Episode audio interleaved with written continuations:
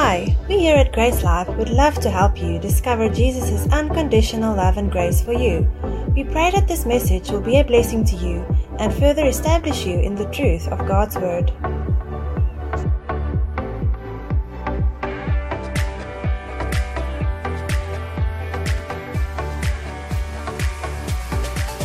So we know that next weekend we will be celebrating Easter. We will be celebrating the death and the resurrection of Jesus. Um, and in this week, as I was uh, preparing uh, for, for today, I was asking the Lord, Lord, what what do you want to share with Solaris Pass? Amen. Because I know that God has something special for each and every one of you this morning. No? He has a special message for Grace Life Solaris Pass specific. And some scriptures came to my mind. Can you all hear me? All hear me good. Some scriptures came to my mind, and I believe uh, that you are going to be blessed and encouraged and built up by them this morning. Amen. Amen. If we truly meditate on them, Yeah. that is the key. If we truly meditate, we truly think about that, about these scriptures that I'm going to share and these ideas, then we are definitely going to be encouraged and built up in our faith. All right. When we realize the full extent of what Jesus did for us, mm. no, in us and through us and for us, our hearts will respond in thanksgiving. Amen. We will be thankful. Amen. And praise, and we will have joy. When we truly realize what He did for us, His love for us will be so clearly evident to us. So mm. clearly evident to us. We will see it so clearly. What will happen in us is an outflow and an overflow of love towards others. Alright? When we are completely captivated and certain, no, consumed by His love, our trust in Him will be unshakable. You understand that? Our trust in Him will be unshakable because we know that He loves us. Amen. And I think that unbelief and doubt and fear can really hinder us from from walking in the fullness of what He plans for us. Because God has a plan for you, amen? Amen. God has a plan for each and every one here. And if we have doubt and we have fear and we have anxiety, unbelief, then that is going to hinder. That's going to hinder us from walking in the fullness of what of what God has for us. All right. So when we see His love, when we truly see His love, all of those things will melt away.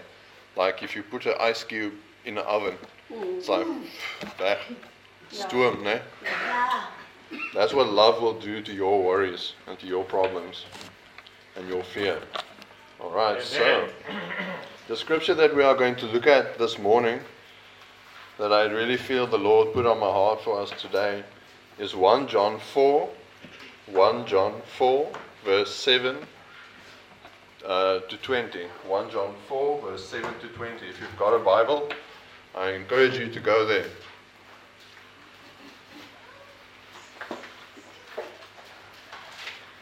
It's at the end of the Bible. I see these young people here in front, they know where John, 1 John is. There's a John in the beginning of the New Testament, and there's a 1 John, and a 2 John, and I think a 3 John as well. 3 John as well, at the end of the Bible. Alright. 1 John 4, verse 7. I'm going to first read through the whole passage and then uh, we're going to start looking at it uh, verse by verse. All right. I'm living. Uh, I'm reading. I am living. I'm reading from the New Living Translation. Praise God, I'm living. Amen. Amen. Praise God for that. 1 John 4, verse 7. It says, Dear friends, let us continue to love one another. For love comes from God. Anyone who loves is a child of God and knows God. But anyone who does not love does not know God, for God is love. Uh, verse 9. 1 John 4, verse 9. We're all on the same page, no? God showed how much He loved us by sending His one and only Son into the world so that we might have eternal life through Him. This is real love. Not that we loved God, but that He loved us and sent His Son as a sacrifice to take away our sins. Dear friends, since God loved us that much, we surely ought to love each other. No one has ever seen God, but if we love each other, God lives in us, and His love is brought to full expression in us. And God has given us His Spirit as proof that we live in Him and He in us. Furthermore, we have seen with our own eyes and now testify that the Father sent His Son to be the Savior of the world. All who declare that Jesus is the Son of God have God living in them, and they live in God. We know, uh, sorry, yeah, we know how much God loves us, and we have put our trust in His love. God is love, and all who live in love live in God, and God lives in them. And as we live in God, our love grows more perfect. So we will not be afraid on the day of judgment, but we can face Him with confidence because we live like Jesus here in this world. Such love has no fear, because perfect love expels all fear. If we are afraid, it is for fear of punishment, and this shows that we have not fully experienced His perfect love. We love each other because He loved us first. If someone says, I love God, but hates a fellow believer, mm. that person is a liar. For if we don't love people we can see, how can we love God, whom we cannot see? And He has given us this command those who love God must also love their fellow believers. Just until there. Amen. Amen.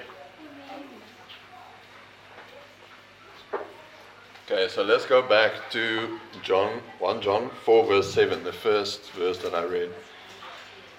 it says, Dear friends, let us continue to love one another, for love comes from God. Anyone who loves is a child of God and knows God. But anyone who does not love does not know God, for God is love. Now, sometimes when uh, the, the writers of the New Testament want to say something, uh, they want to make a point or bring across an idea, they say it in reverse. Okay? They look at the result first, and then they look at the reason. Alright? We see this here in 1 John 4.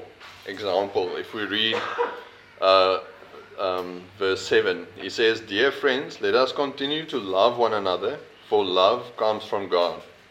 Okay, so you could also change that around and say, because love comes from God, we can continue to love each other. You understand? Yeah.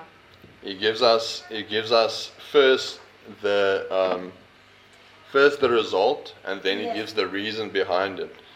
If we look at um, going on, it says anyone who loves is a child of God and knows God.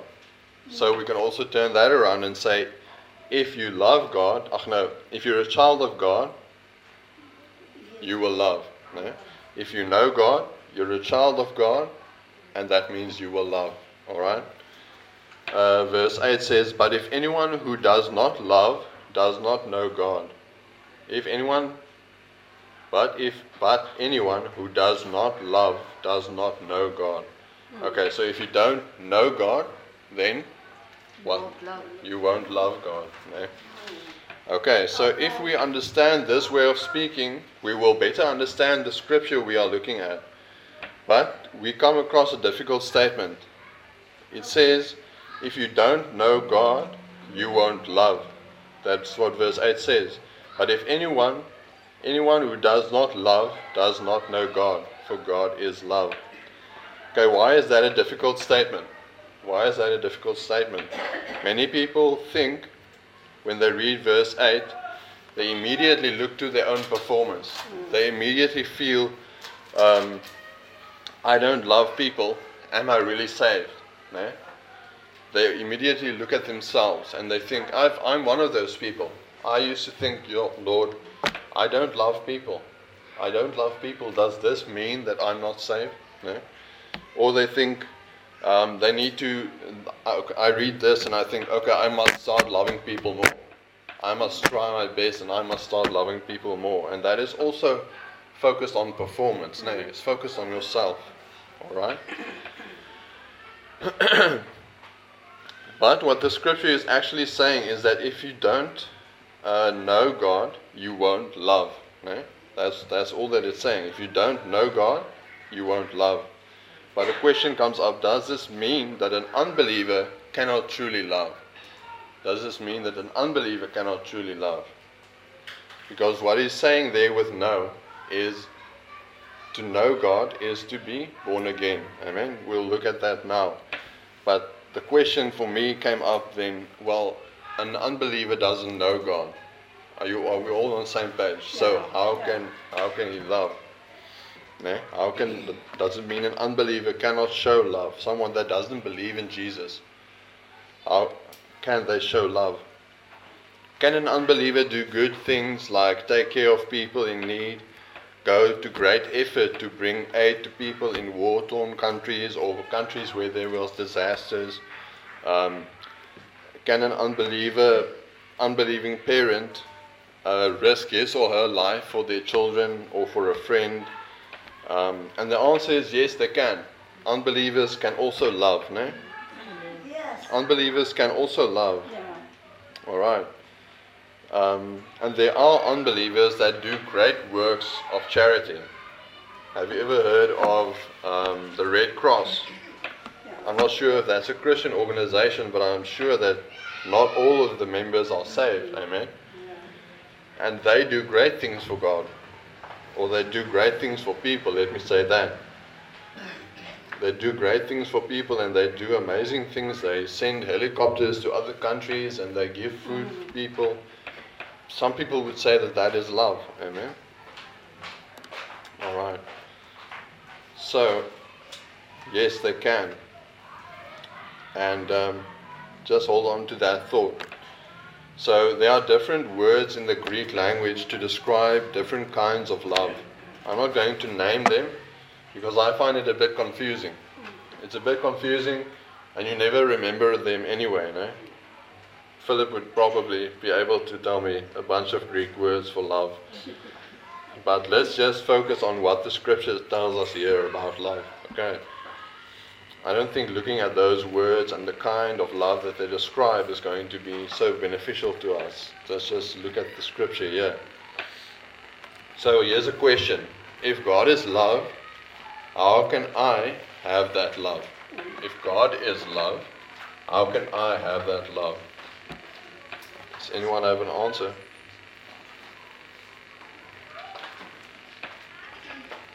I think the speaker is crackling a bit here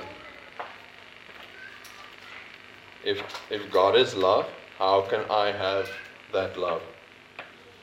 Okay, so the answer is by having God. Amen? Receiving God. Yeah, receiving God. Being one with Him. Okay, so that is the only way you can have His kind of love, is by having Him. Alright? That makes sense? Amen. Yes, amen. How do I have God? How do I receive God? Becoming born again. It's by knowing Him, no? How do I know Him? By faith in Jesus. Alright, being born again. So that means that only a born again Christian has the capacity to love like God loves. Think about that. That's a big statement. Only a born again Christian can love like God loves. Amen. Why do I say that? Because only a believer has God on the inside of them. And God is love. God is love. Love is then on the inside of you. If you're a born again believer, if you said, Yes, Jesus, I trust in you, that your sacrifice on the cross was enough for me, that means you are born again. God puts His Spirit on the inside of you, and He His love is then on the inside. So only a Christian Only a believer has the source of love living on the inside of them. Romans 5, verse 5. Romans 5, verse 5.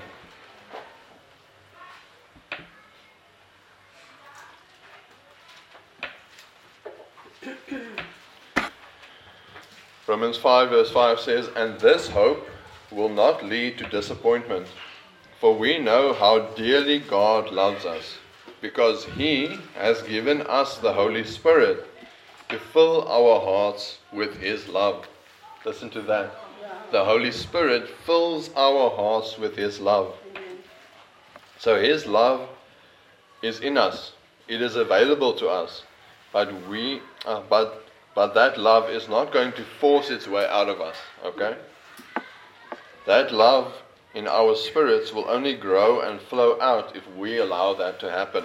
All right. Mm-hmm. An expression of pure, undiluted love. Do you know what undiluted means? That's a big word. Mm. So you get these little bottles of cool drink, no? It's concentrated. No? It's, it's very sweet if you drink it just like that. Mm. So if you take that bottle of cool drink, you add it to a glass of, of a glass, just a little bit, that's concentrated. No? When you add water to it, you dilute it. It means you mix it with water, you make it weaker. No? You make it weaker. So that's what I'm saying. An expression of pure, undiluted, like the concentrated love. No? Concentrate without anything, anything added, no water added. Pure, undiluted love can then come only from the true source of love, which is God. Amen. Verse 8 says that God is love. John is saying that love is the essence, the very character of God. You get that? John is saying that love is the essence, the core of who God is, is love. His very character is love. That is where all love flows from. And the Holy Spirit that lives in only the believer, not an unbeliever, because we know that an unbeliever does not have the Holy Spirit, no? Fills our hearts with God's love. So the difference between a believer and an unbeliever is the reason for their love. Believe, unbelievers can do great acts of charity, great acts of what we might call, oh wow, look at how loving they are. But there's a difference between an unbeliever and a believer. The believer has the source of love on the inside, and the unbeliever does not. Amen. Amen. All right, so Luke 11. Luke 11, verse 11. Jesus is speaking to his followers Luke 11, verse 11.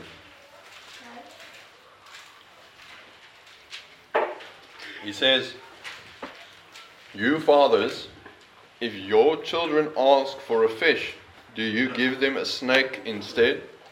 Or if they ask for an egg, do you give them a scorpion? Of course not. Verse 13. So if you sinful people know how to give good gifts to your children, how much more will your heavenly Father give the Holy Spirit to those who ask him? So here it is clear that even e- even evil people can give good gifts to others. No? I'm not saying that an unbeliever cannot love, but the source of that love is different. I can dress myself up like a dog. I can start walking on on all my on my knees and on my hands. I can bark. I can chase a cat. But does that make me a dog? No. Doesn't make me a dog, no? Because my nature is human. It's not dog. In the same way, an unbeliever can do good and loving things. But does that make him a good person? No. No. Doesn't make him a good person. Because the next day he can do something bad, and then what are we going to say about him? That he's a bad person, no? So it's not about what he does, it's about what's on the inside. No? It's not inside or not. No, it is inside, it's not on top. anyway, sorry for that joke. But anyway, I just thought of that. Um, and now I lost my place. Okay. Uh, It just Can you believe yeah, yeah. So only faith in the gospel can save you and make you a Christian. You all, we all agree on that, no? Amen. Only faith in the gospel, in what Jesus did for us, can make you a good person. Because that means that God lives on the inside of you. Alright? All right. If you're an unbeliever hearing this, that you are incapable of true, undiluted, pure love, you have a choice to either take offense no, and call me prideful, or you can humble yourself and acknowledge that, like just like I do, that my human, my human love, my trying, isn't isn't enough. No, my human love isn't pure. There's other there's other motives behind our actions of love sometimes. No? Yes. I want something, so now I do this for you. Yeah. No? That is that is what we call adding the water. No? Adding the water to the concentrate. It's other motives, other desires that mixes with, with love. And that is not God's love. No? Alright. Here's the truth. The love of God is freely available to all men. No? There is nothing unfair about it. It is absolutely free, and you can have it just by believing the truth. And that's awesome. Amen. That's awesome. There's nothing unfair about a Christian, a true born again Christian, having God and love inside, and an unbeliever not having Him. Because God made it available to everyone. Amen. The next verse makes it clear. Verse 10 is now we're back in, in 1 John uh, 4, verse 10. 1 John 4, verse 10. It says, This is real love, not that we loved God. And before we continue continue reading what it is, just just that statement made me think. That it says, This is real love, not that we loved God. Not that we loved God. No, no human being can love like God from ourselves. So love isn't about us. Love, love, it, it's not about our performance. 1 John 4 verse 9 says, God showed and manifested, that's a different word for showed. I think the King James uses the word manifested. Ja, the love of God.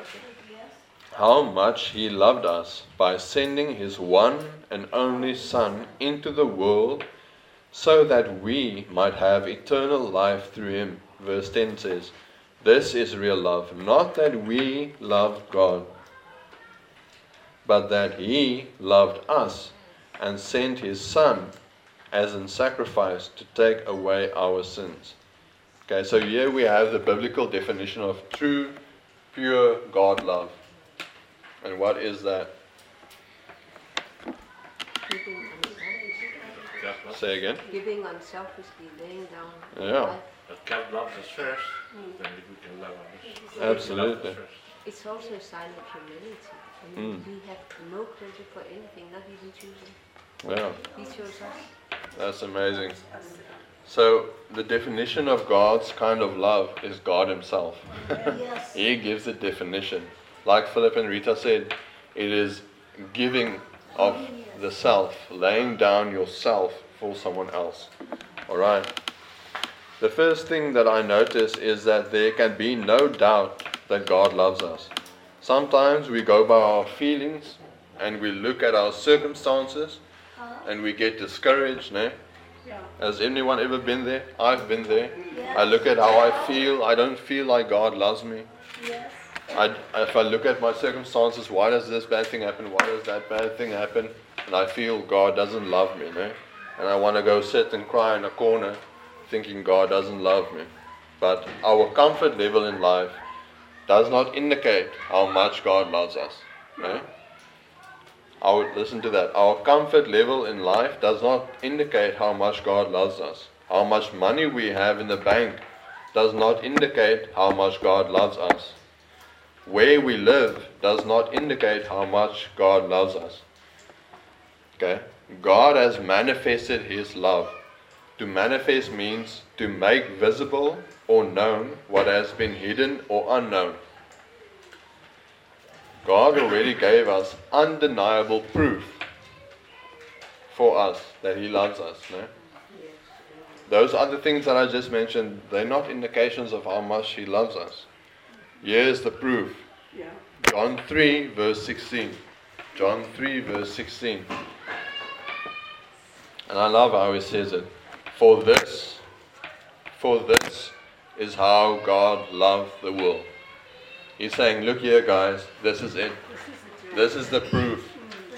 This is how God loved the world. He gave His one and only Son so that everyone who believes in Him will not perish but have eternal life. Amen. Wow. We say it so easy, but it's really Yeah. amazing. It is truly amazing. You know. This is how God loved the world. The life, the sacrifice, the resurrection, and the living, ach, the giving of His Spirit. That is the indication of how how much God loves you. No? What took place on this earth 2,000 plus years ago on a cross outside of Jerusalem is the eternal proof. Eternal means never ending, it will always stand. The eternal proof that God loves you. Nothing else. Amen. Nothing else. Alright? Um, and that is a fact and a truth that cannot be changed by anything. Not by our feelings or our circumstances or any lie of the devil. That fact cannot stand, uh, cannot uh, be denied. Another thing I noticed uh, was that this love gives or sacrifices, and the receiver uh, gets the benefits. No? God gave, He took the initiative. I think we've spoken about this in Grace Life before. God takes the initiative. no? He, he reaches out first. Um, this is very significant if you look at the condition that we were in, the condition that man was in. Let me read for you a few uh, examples of how lost we were. How lost we were. You can just write down the scripture references, but you don't have to page there. Um, Colossians 1, verse 21. Colossians 1, verse 21. This includes you who were once far away from God. We were far away from God. You were his enemies, separated from God, separated from him by your evil thoughts and actions. Ephesians 2, verse 1. And you were dead in your trespasses and sins. That's where we were. You were dead in your trespasses and sins. Ephesians 4, verse 18. Being darkened in their understanding, excluded from the life of God, because of the ignorance that is in them, because of the hardness of their heart. We were all here, guys. All of us were here. We were dead in trespasses and sins. Our understanding was darkened. We were excluded from the life of God. We were ignorant. We were hard of heart. Genesis 6, verse 5. Then the Lord saw, Genesis 6, verse 5.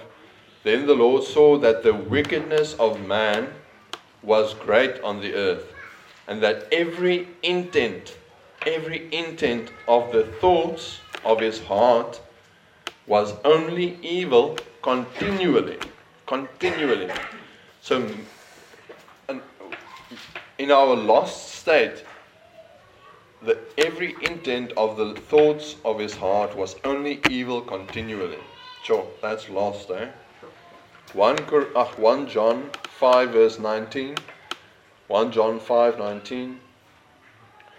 We know that we are of God, and that the whole world lies in the power of the evil one.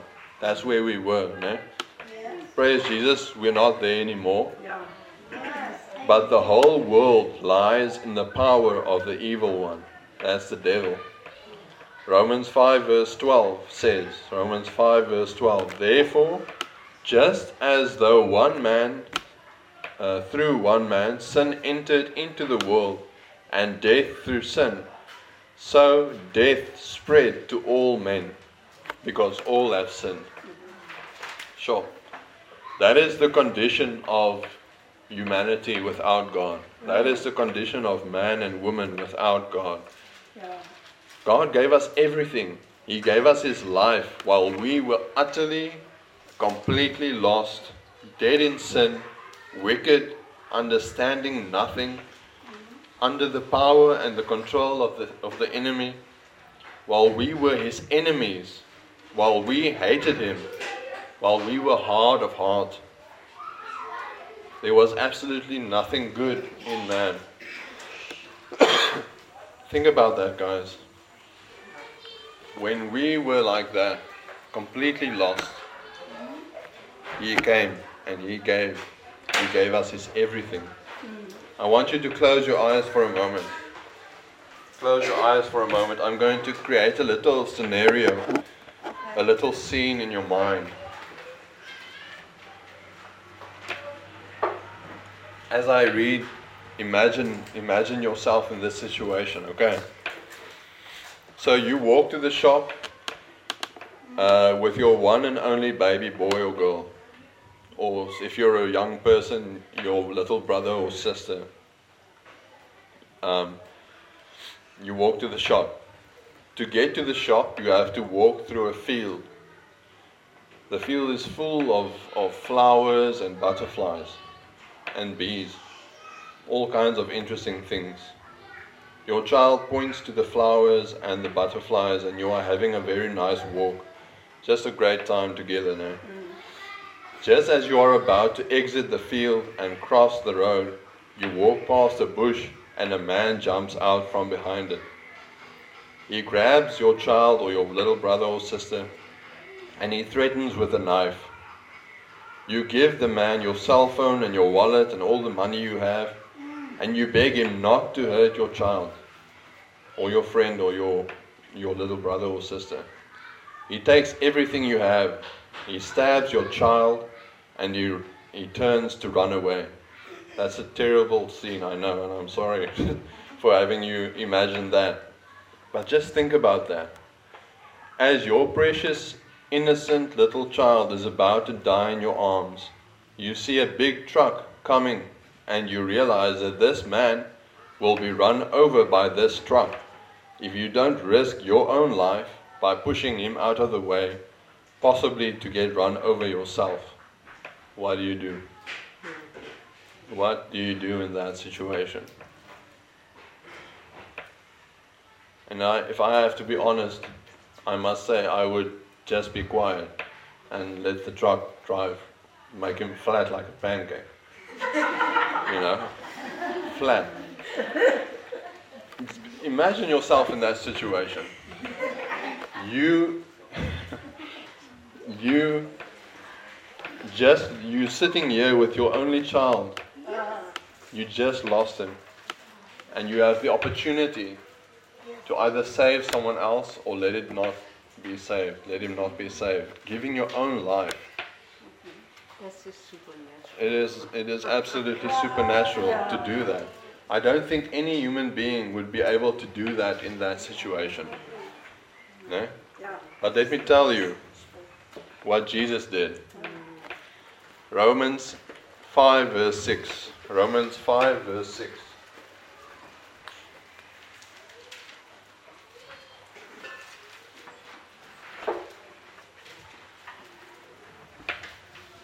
Because the truth is, in that story, we are actually the bad guy.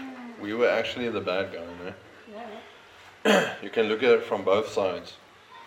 Romans 5, verse 6 says, When we were utterly helpless, just like that bad guy, Christ came at just the right time and died for us sinners. Now, most people would not be willing to die for an upright person. Nee, not willing, not be willing, mm. not be willing to die for an upright person. Though someone might perhaps, perhaps maybe, be willing to die for a person who is especially good, very good. But God showed His great love for us and put your name there for you. God showed His great love for you by sending Christ to die for us while we were still sinners. And since we have been made right in God's sight by the blood of Christ, He will certainly save us from God's condemnation. For since our friendship with God was restored by the death of His Son, while we were still His enemies, we will certainly be saved through the life of His Son. So now we can rejoice in our wonderful new relationship. That's beautiful. We can rejoice and be joyful and be glad in our wonderful new relationship with God because our Lord Jesus Christ has made us friends of God. Amen. What do you think Jesus would have done in that situation? Save the man. He would have saved the man, eh? He would have shoved that guy out of the way and he would have died in his place. Man in his in his natural love cannot do that. Jesus knew that his blood would have to be shed for uh, for us to be saved. He knew the great suffering and agony he would have to go through. Think about this. He knew about it, eh? Jesus knew. He knows everything. He is God, eh? He can see the future. And he can see the past, see the present. Jesus knew what suffering and agony he would have to go through on the cross and before the cross. And just in his life, all the persecution. Eh? He knew that he would have to suffer and die on a cross in order for us to be saved. And still, he chose to do it. Think about that. He still chose to go ahead with it. And that is what I call great, great love. Amen. Truly. Only God can love like that. Imagine dying, giving your very life for someone who hates you, who kills your one and only son. That kind of love cannot come from man, it can only come from God. Amen. Let's go back to 1 John 4. 1 John 4, verse 11.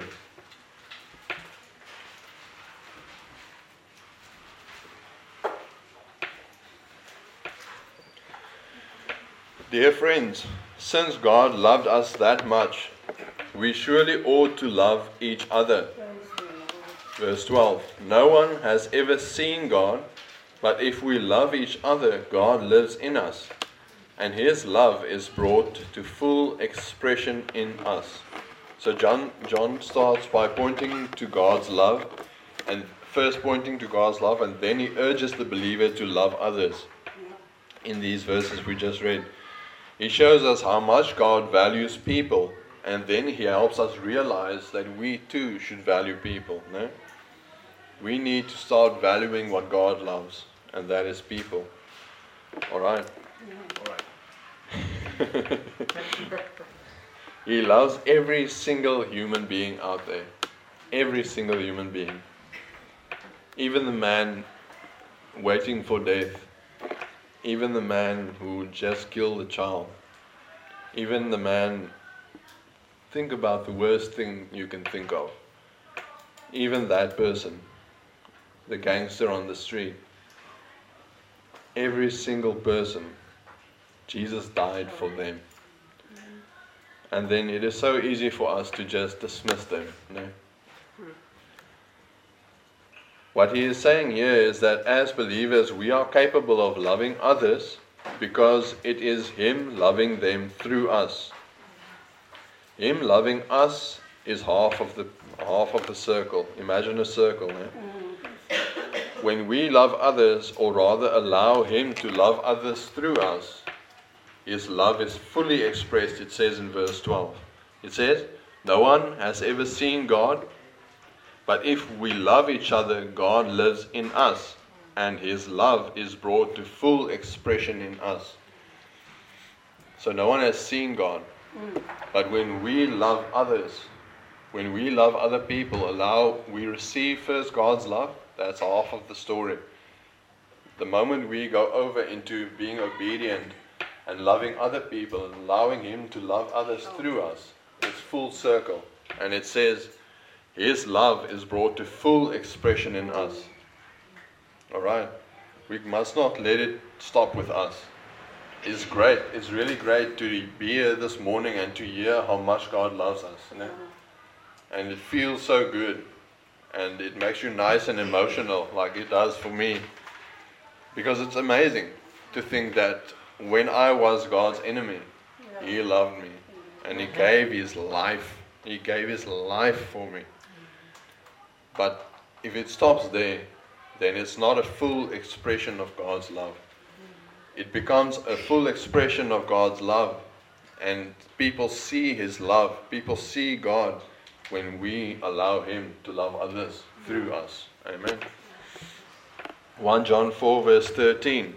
1 John 4, verse 14, uh, 13. and God has given us His Spirit as proof that we live in Him and He in us. 14. Furthermore, we have seen with our own eyes and now testify that the Father sent His Son to be the Savior of the world. That's awesome. If they didn't do that, no, if they didn't write that down for us to read today, furthermore, we have seen with our own eyes and now testify, if it wasn't for their testimony, that the Father sent His Son to be the Savior of the world, we would have never been here.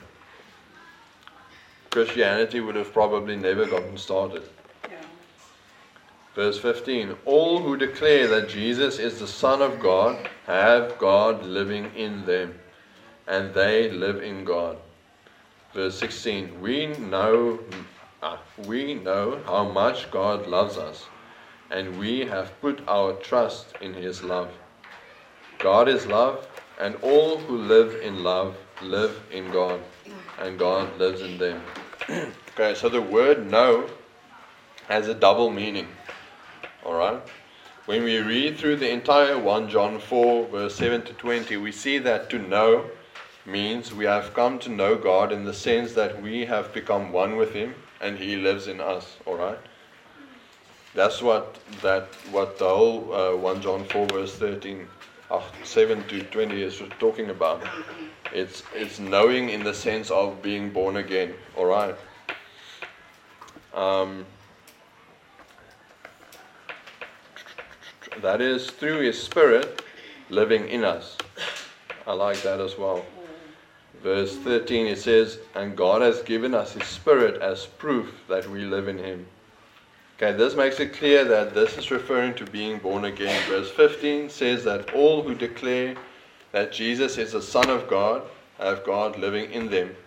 Doesn't that sound a lot like Romans 10, verse 9? Romans 10, verse 9 says that if you confess with your mouth the Lord Jesus and believe in your heart that God has raised him from the dead, you will be saved. No? Verse 15 sounds a lot like that.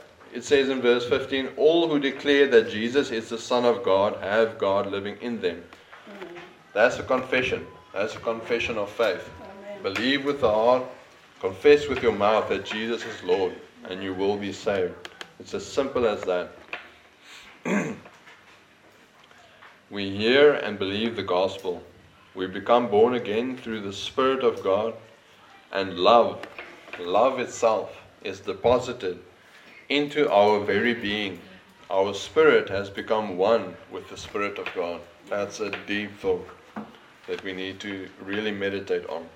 We are one with God, we are one with love itself. That knowing refers to the most intimate relationship between a husband and a wife in marriage. The word knowing in this in this part of scripture.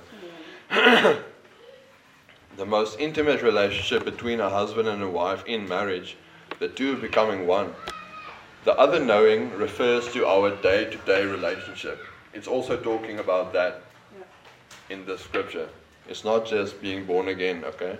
It's also talking about the day to day relationship. Um, God's kind of love can only be expressed when we know Him. If we are not knowing Him, true God kind of love is not flowing. Just like I said in the beginning, yes, we have His love inside of us, but He's not going to force Himself out. Yeah. He's not going to take control of us and make us love other people. All right? It's through obedience, through relationship, day by day. No? If I got married to Anthea and we both stay in the same house, but we never speak to each other, how will we know each other? No? Mm. Okay, so that is what it's talking about here. It's only through day to day relationship that we learn God's love. We see every day a bit more, a bit more, a bit deeper, a bit deeper of how much He loves us. Okay? We have access to His love, but if we don't live in relationship with Him on a daily basis, that love is not going to force us to change. We need to allow it. No? 1 John 4, verse 17. And as we live in God, our love grows more perfect. That's exactly what I was talking about. As we live in God, day to day relationship, our love grows more perfect. Not His love grows more perfect, our love. The way He flows through us to other people, our love grows more perfect.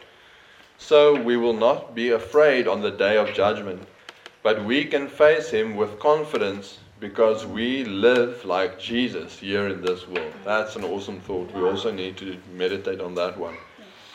We live like Jesus here in this world.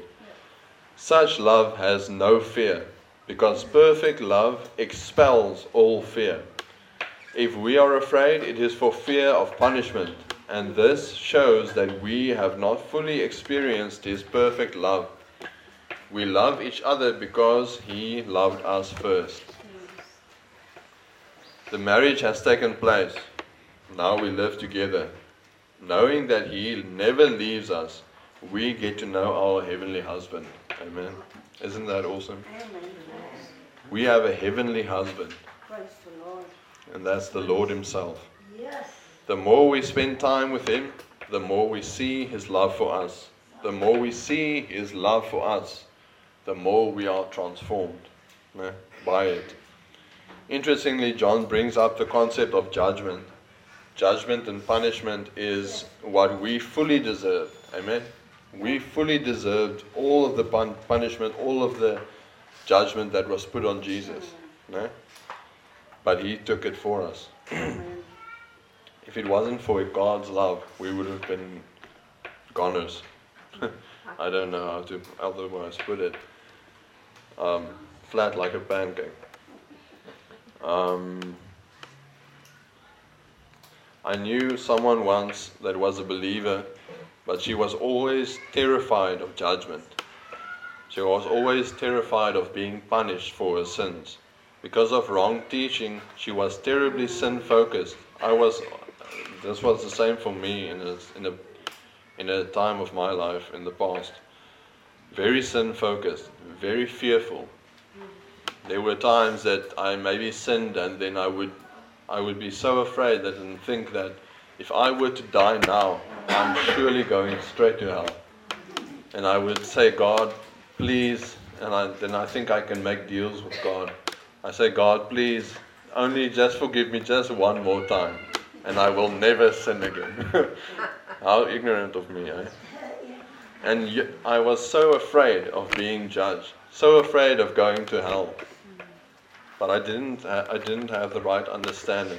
I didn't know. Say again? It's very hot over there. Yeah. Yes. It's very hot in hell. Yeah. no one wants to go there. Until I got the right understanding, until I learned that I am forgiven. Amen. Not just forgiven for the sins that I that I confess, but for the sins that I, I'm going to do, the sins of my past. All all sin has been taken care of. Amen. Amen. There's nothing wrong with being sorry for your sin, but don't let it stop there. Look to Jesus and acknowledge that you are forgiven already. See His great unconditional. That means there's no conditions.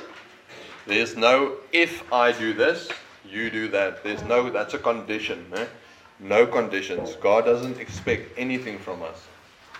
Just requires faith. We just need to believe it. Um, verse 17 in the King James Version says that because as he is as Jesus is, so are we in this world. Let's look at how how is Jesus. Ephesians 2 verse 6. We're almost finished, guys. Almost finished. Ephesians 2 verse 6. And God raised us up. I think that's the theme of Easter in Grace Life. God raised us up with Christ and seated us with him in the heavenly realms in Christ Jesus. That changed a lot for me when I started seeing myself like that. Yes. See yourself seated in Christ at the right hand of God. Sin is no problem for God. It's been wiped away. We have been made pure and holy. Colossians 3, verse 1. Since then you have been raised with Christ. Set your hearts on things above, where Christ is, seated at the right hand of God. Set your minds on things above, not on earthly things, for you died. You died. No? That's how we need to see ourselves. You died, and your life is now hidden with Christ in God. When Christ, who is your life, appears, then you will also appear with him in glory. That's awesome. 2 Corinthians 5, verse 21. 2 Corinthians 5, verse 21. God made him who had no sin to be sin for us, so that in him we might become the righteousness of God. The righteousness of God is what we have become. That is so awesome. Amen. God is love. God is love through and through. And this is what He has done for you. All we can say is thank you, Jesus. Amen. Hallelujah. That is that should be our number one response to his love. Thank you, Jesus. He doesn't expect you to live for him. He doesn't expect you to perform or jump through hoops or go to church or read your Bible. He doesn't expect anything. He just expects you to receive his love and to say, Thank you, Jesus. All of those other things will come if you seek relationship with him. Of course, you're going to come to church. Of course, you're going to go to life group. Of course, you're going to seek to live holy life, man. All right. All right. All right. but it starts with just believing that God loves you. The Passion Translation in verse 19 says, Oh, did I read there? No, sorry. 1 John 4, verse 20. We are really almost done. I'm making good time. 1 John 4, verse 20. If someone says, I love God, but hates a fellow believer, that person is a liar. For if we don't love people we can't see, how can we love God whom we cannot see? And He has given us this command those who love God must also love their fellow believers. You can change that around, like we said in the beginning. Uh, to love your fellow believer, it means you you receive God's love first. Let me just say that again. Those who love God must also love their fellow believers. You love your fellow believer because you know that God loves you. No? God loved you first. Okay, so the Passion Translation says in verse 19 Our love for others is our grateful response, our grateful response to the love God first demonstrated to us. When we remain in that place of looking unto Jesus, beholding the Father's love for us, we will be changed. I like how it says that. We will be changed. If you if you look at his love, if you look at his love for you, you can know for certain that you will be changed. You don't have to try and change. You will change. And God and love will overflow. Amen.